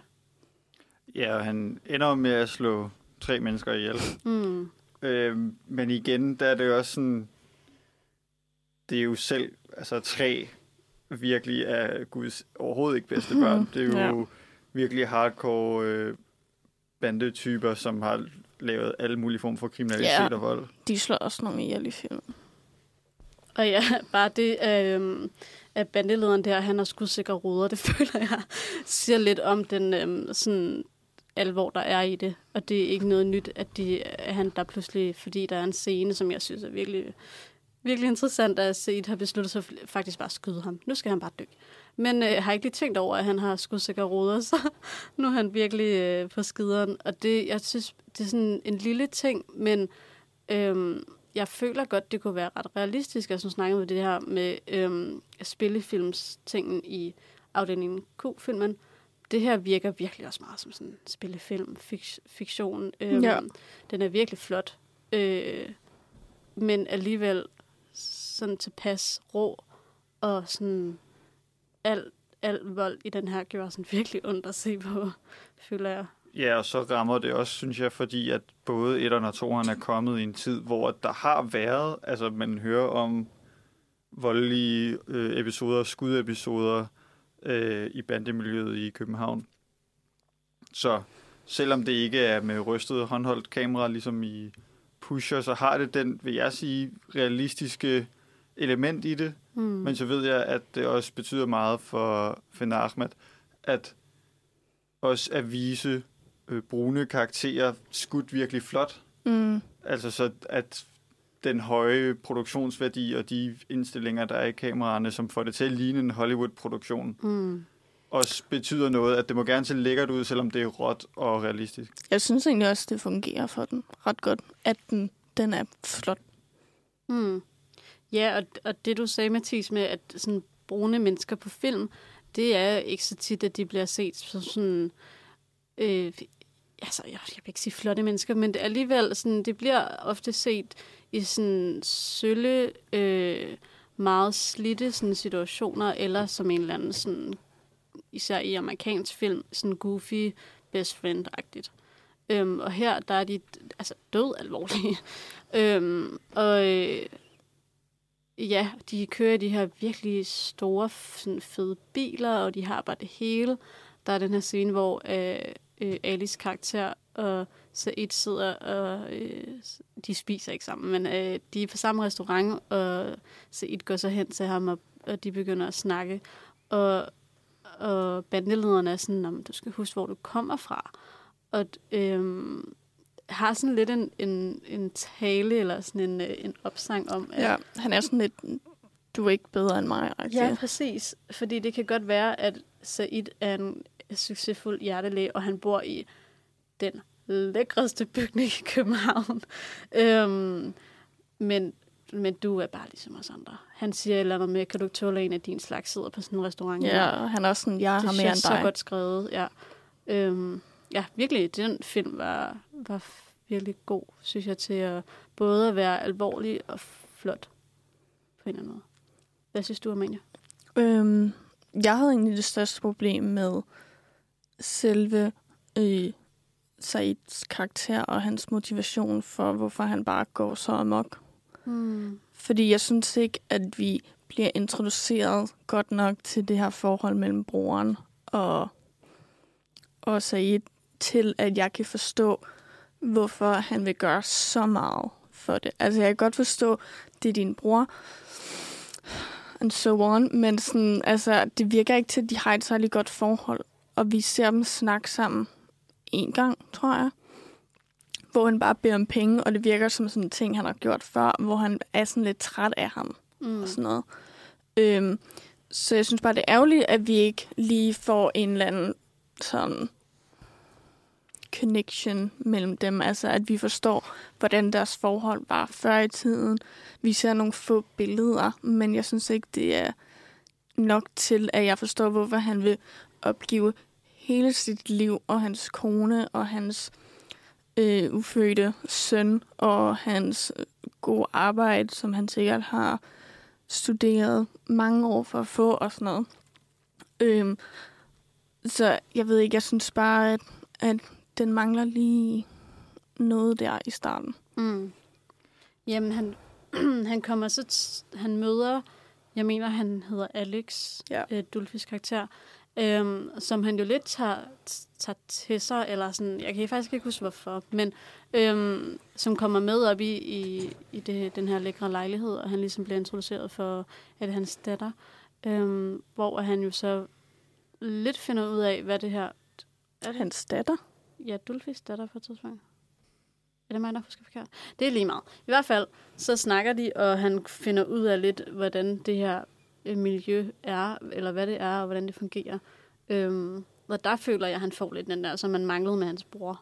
Ja, ja, men altså, de får klart sådan en fin relation til hinanden. Mm. Men det gør ikke, at jeg forstår det forhold, han havde med hans bror. Nej, det er rigtigt, så hvorfor han skal Ja, altså jeg forstår godt, at han gerne vil opklare, hvem der har dræbt Mm. hans bror. Men sådan, det virker som om, at han er sådan lidt, Det er som om, før han dør sådan lidt. Oh. ja, det er som om, at så, han snakker om nemlig, fordi han opsøger sådan en, jeg tror, han er boksetræner, som så lærer ham at være sådan sygt sej til. Ja, Torben. ja, præcis. Øhm, og han nemlig har det her med, sådan, der er unge drenge derude, der, der kommer ud af det her lort. Altså, det er, det, det er ligesom dem, han så begynder at gøre det for, fordi at hans bror, må man gå ud fra, også var ung øh, og havde hele livet foran sig, og, og måske ikke vidste, hvad han fik sig selv ud i. Og det har den her film virkelig meget fokus på, at sådan, øhm, unge drenge, der tænker, om det her det er nemme penge, eller det er sådan, det der fællesskab, vil jeg gerne være en del af. Øhm, som vi har snakket om med de andre film, at det kan man altså bare ikke komme ud af igen, hvis man nu ender med ikke at ville være ja, kriminel. Og vi har også et klip, hvor han faktisk konfronterer, der er Salim, som Said konfronterer nogle øh, unge drenge ude på gaden.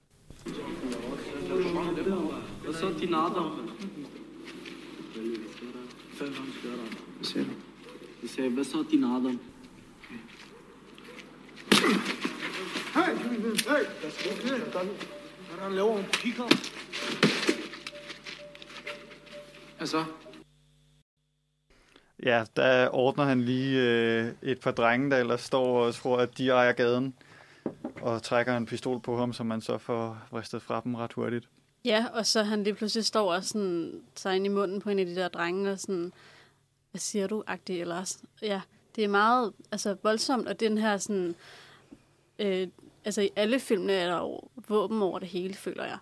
Og, eller i hvert fald så er der altid en anden, der har en, en pistol på sig. Og ja. det, er sådan, det er bare meget normalt, hvor at, jeg kan huske, da jeg så det, så var jeg sådan, wow, slap af. Øhm, fordi det virker bare så øh, ja, naturligt, eller det er jo også det, der er mening, at det, det er naturligt, det miljø, og lige pludselig bare sådan, om det er ligesom, øh, ikke et legetøj, men, men Ja.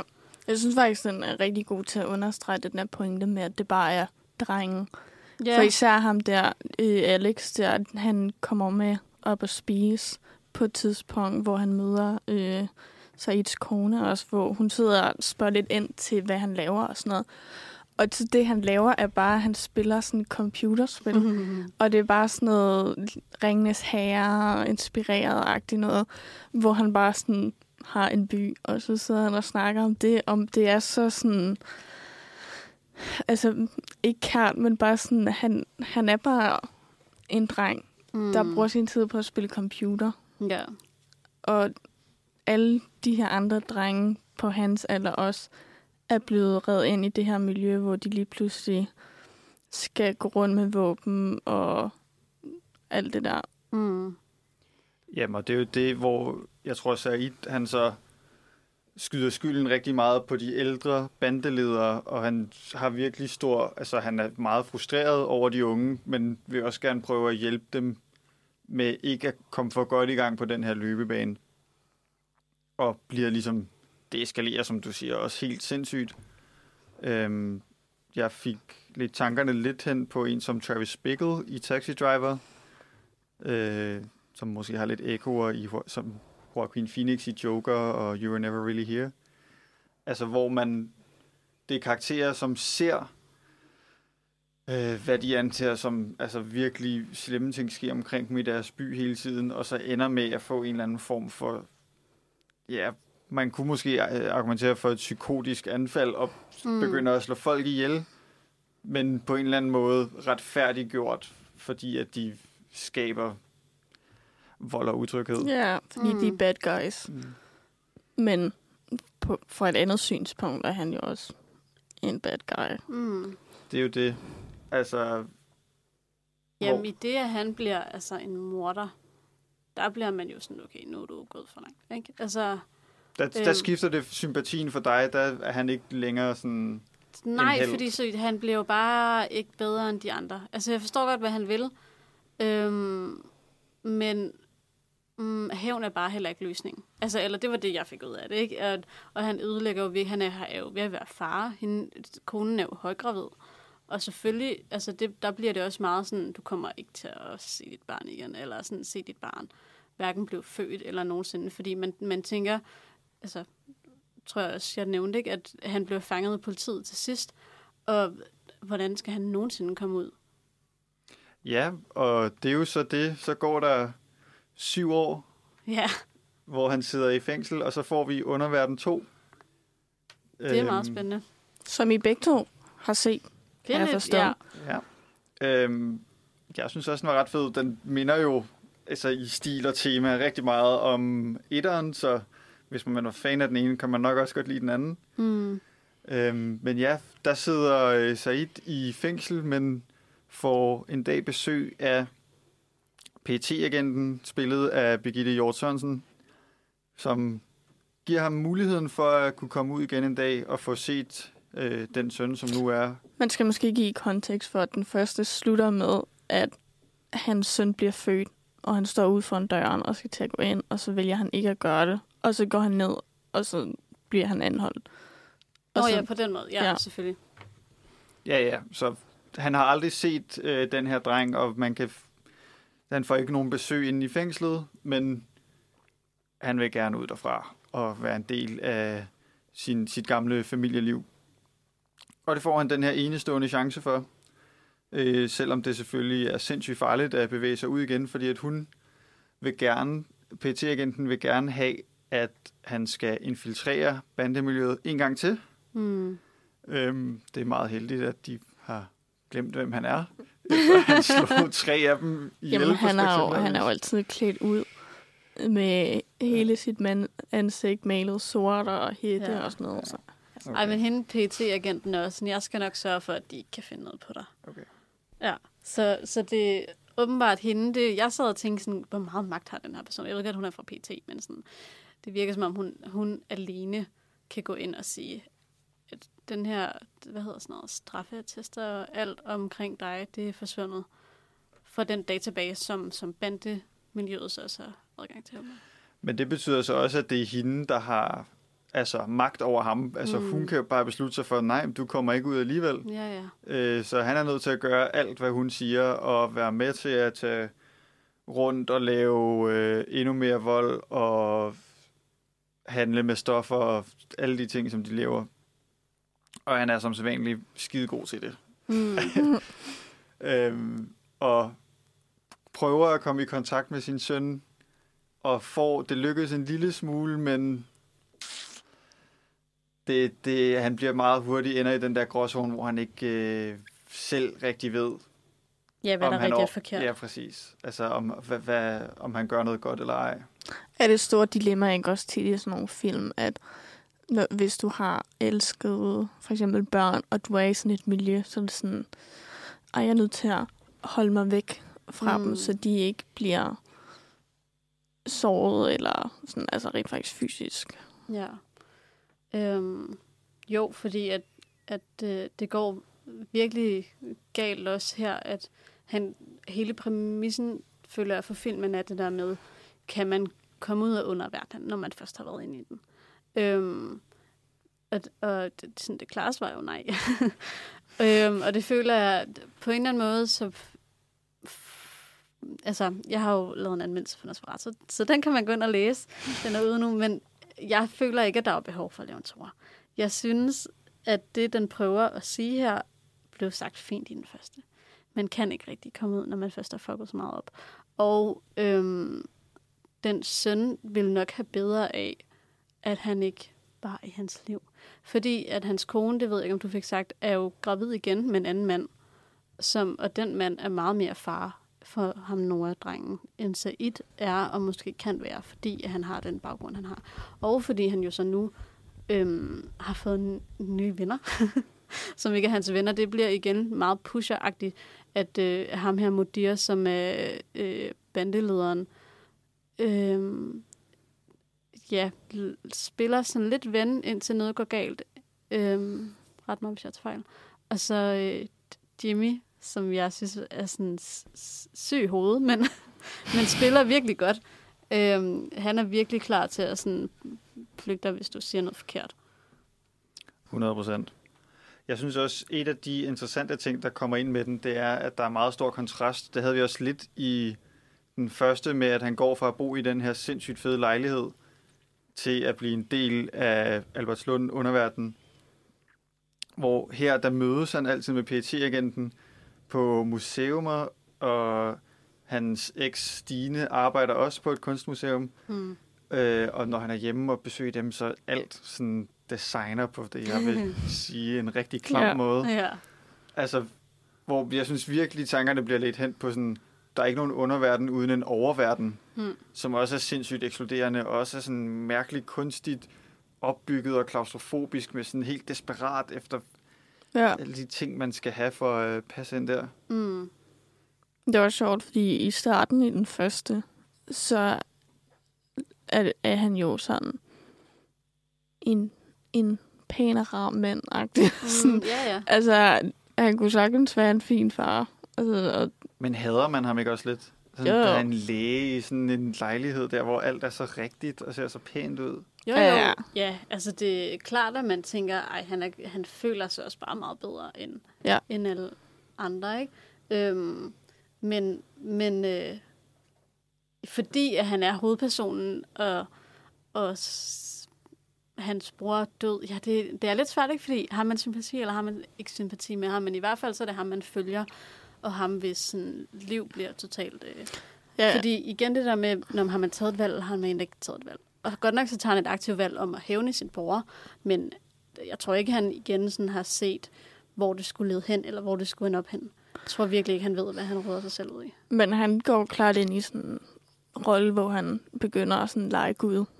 Altså, at han tager det i sin Nå, egen ja. hånd og dræbe dem, der har Mm. været en del af at dræbe hans bror-agtigt. Ja. Øhm, og der tager han jo et aktivt valg i at dræbe dem. Og selvom de måske har været dårlige mennesker, at, altså er der jo klart sådan, han har jo stadig taget liv Mm. og skal straffes for det, og har øhm, altså aktivt gjort det. Ja. Altså, det var ikke sådan, at han var... Han var jo ikke tvunget til det på nogen måde. Men lidt på samme måde, hvor vi snakkede om, hvad hans motivation for at hævne sin bror. Så jeg, sådan, jeg kan godt forstå hans motivation for at komme ud og se sin søn. Ja, Men hvad er, hvad er den her underlige naive tanke om, at fordi pt agenten er sådan, om, skal du ikke ud og have dit gamle liv tilbage?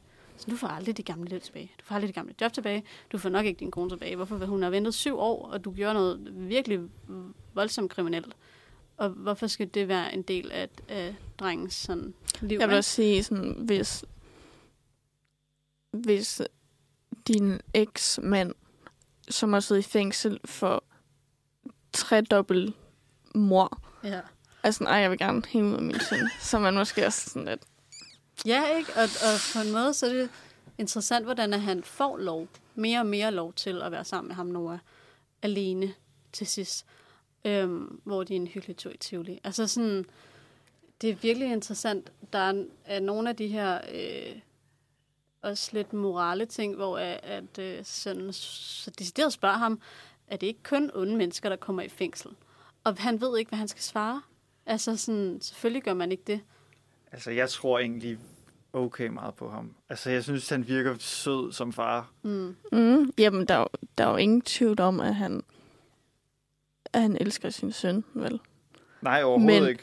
elsker han ham nok til at kunne forlade det der miljø og efterlade alt det der bag sig. Og Jamen, han har jo ikke lyst til at være med i det. Han er jo tvunget af pt agenten Ja, men ja, men han kunne også sige nej, og så så sidde i For fængsel. eksempel- afzone ja. sin straf Jeg i fængslet, og så komme ud. Og, Vi får jo egentlig ikke at vide, hvor lang tid han er tilbage. Så jeg ved ikke lige, hvad man får for tre, tre dobbelt mor. Jeg tror, det er et par dage. altså, han har i hvert fald siddet syv Men han år. har siddet syv år, ikke?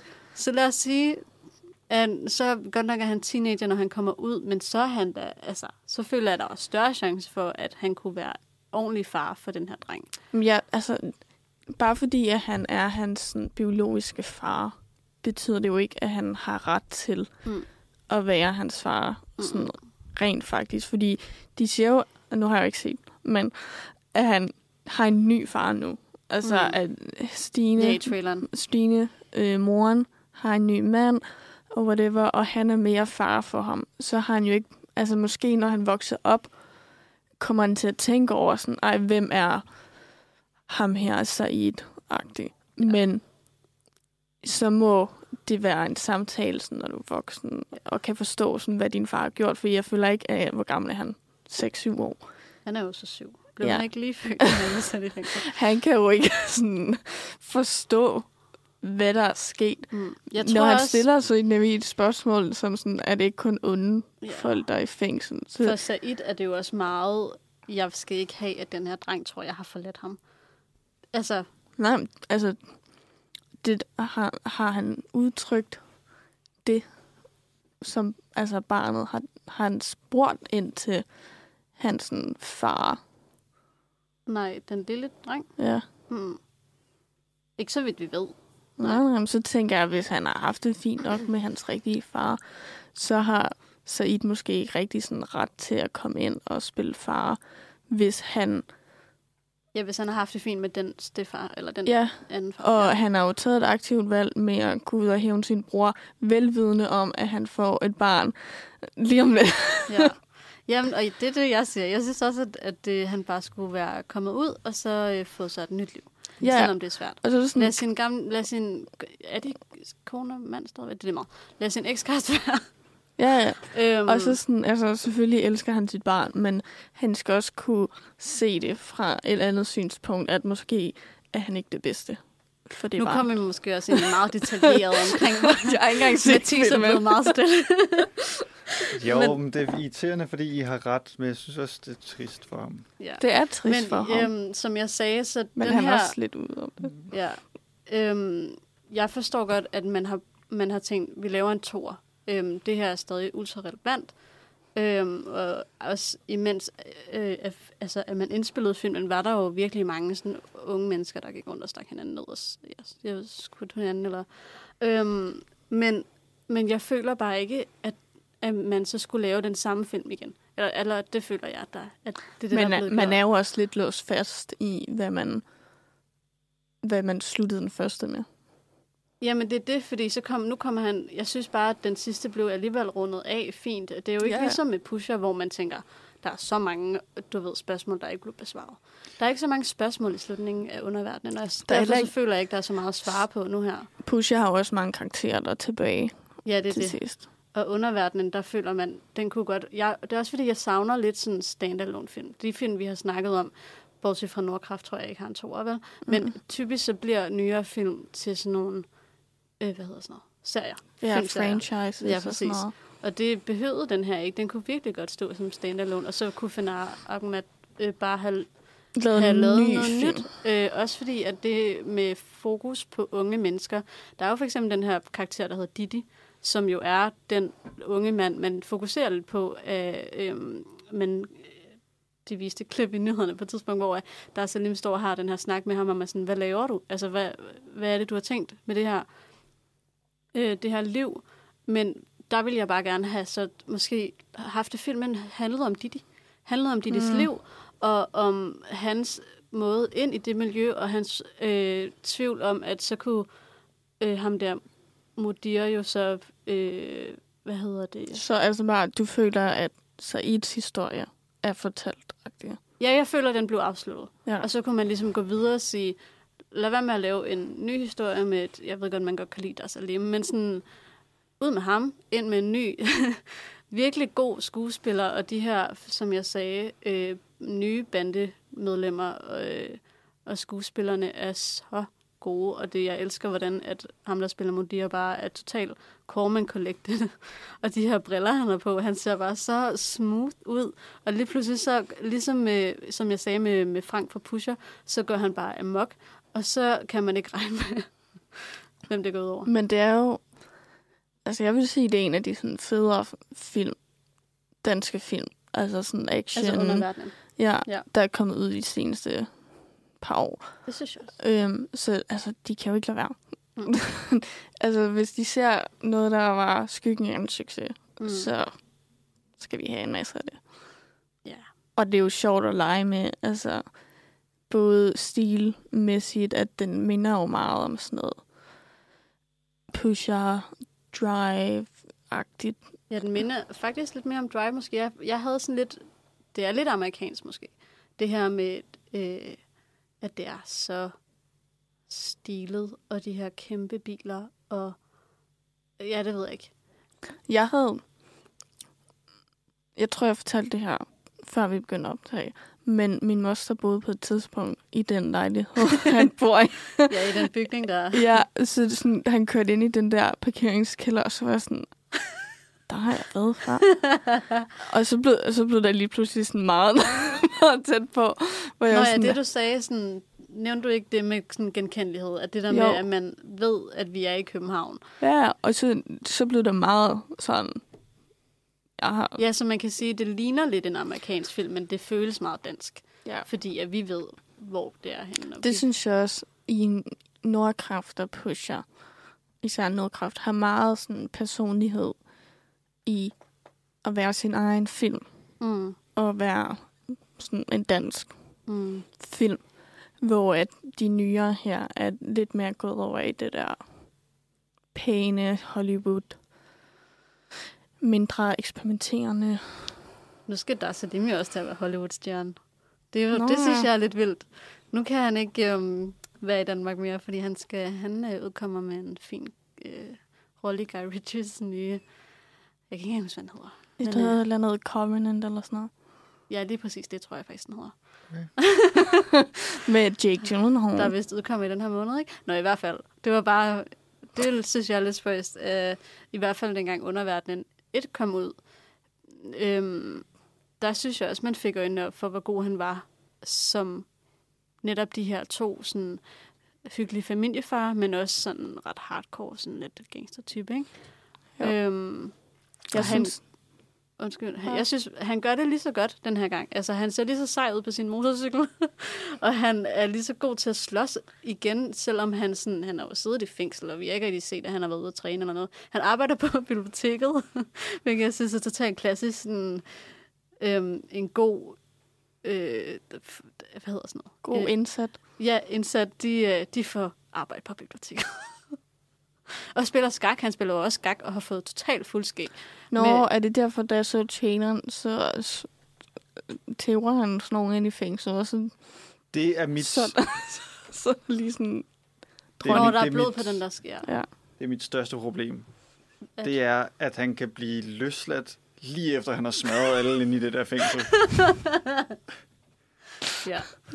Det er der ikke Men, nogen, der øh, lige har løftet et øje på PT har bare virkelig brug for ham. Altså mit største problem er jo nok også, at jeg faktisk bare ikke nogle gange kan finde ud af, hvad er, er ægte og hvad er ikke ægte. Fordi jeg ved for eksempel, at øhm, der er nogen med i begge de her film, som enten er eller har været øh, altså i det kriminelle miljø, og også har haft altså fængselsdomme selv. Øhm, vi har stadig det her sådan rapper indskud med Noah Carter i rollen som, som også bandeleder. Og, øh, og jeg ved, at han også har siddet i fængsel, og øh, og det har man også lidt en idé om, at andre danske rapper også har. Jamen, der er ham, rapperen Baluch, spiller også... Ja. Øh, han spiller Mudirs Lillebror. lillebror, som bliver skudt i benet. Ja. Uh, og der, okay, det er faktisk en lille sjov gave til øhm, øh, etteren, for der skal han jo så operere lidt på. Nå. Ja. det var i traileren. Ja. Mm. Der bare lige, fordi du nævnte det der med, at han, jeg havde et problem i fasandræberne med, hvordan kan han Kimi som voksen slås mod ham der, øh, den der privatdetektiv og alt muligt, når hun har været hjemløs i 20 år og har boet sådan et eller andet mærkeligt sted, og sikkert ikke fået nok at spise, og taget stoffer og alt muligt. Hvordan, hvordan er hun så lige pludselig bare altså master fighter og Ja. mega stærk, og ikke super underernæret og sådan noget? Hun tog lidt kursus. Ja, ja. Hun gik lige på Hun sådan har en, holdt øh, sig kørende. Inden hun skulle ud og smadre alle sammen, så tænkte hun, jeg må hellere lige... Det så vi bare ikke. Jamen fordi, for eksempel i Nordkraft, så ser vi ham, der Allan holder sig i form med. Han laver nogle armbøjninger laver hele tiden. Man har ikke set hende gøre noget som helst. Det Nogen er rigtigt, og hun ser virkelig afkræftet ud, jo, når vi møder hende. Jamen, hun ser helt sådan færdig ud. Ja. Og lige pludselig så er hun bare... Så top- kan hun øh, slås med en professionel. Ja. Men ja. Anyway. Det skal vi ikke tænke over. Der er det er sådan okay. that up. Ja. Nå. Tak for i dag. Ja, skal vi øh, afslutte den der? ja. Husk at øh, følge os på diverse sociale medier. Øhm, Læs Saras anmeldelse af Underverden 2.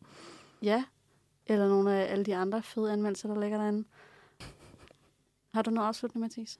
Jamen, den kan man læse på nosferadio.dk, og så kan man høre vores podcast på Apple Podcast, Spotify og enhver anden app, der har podcast.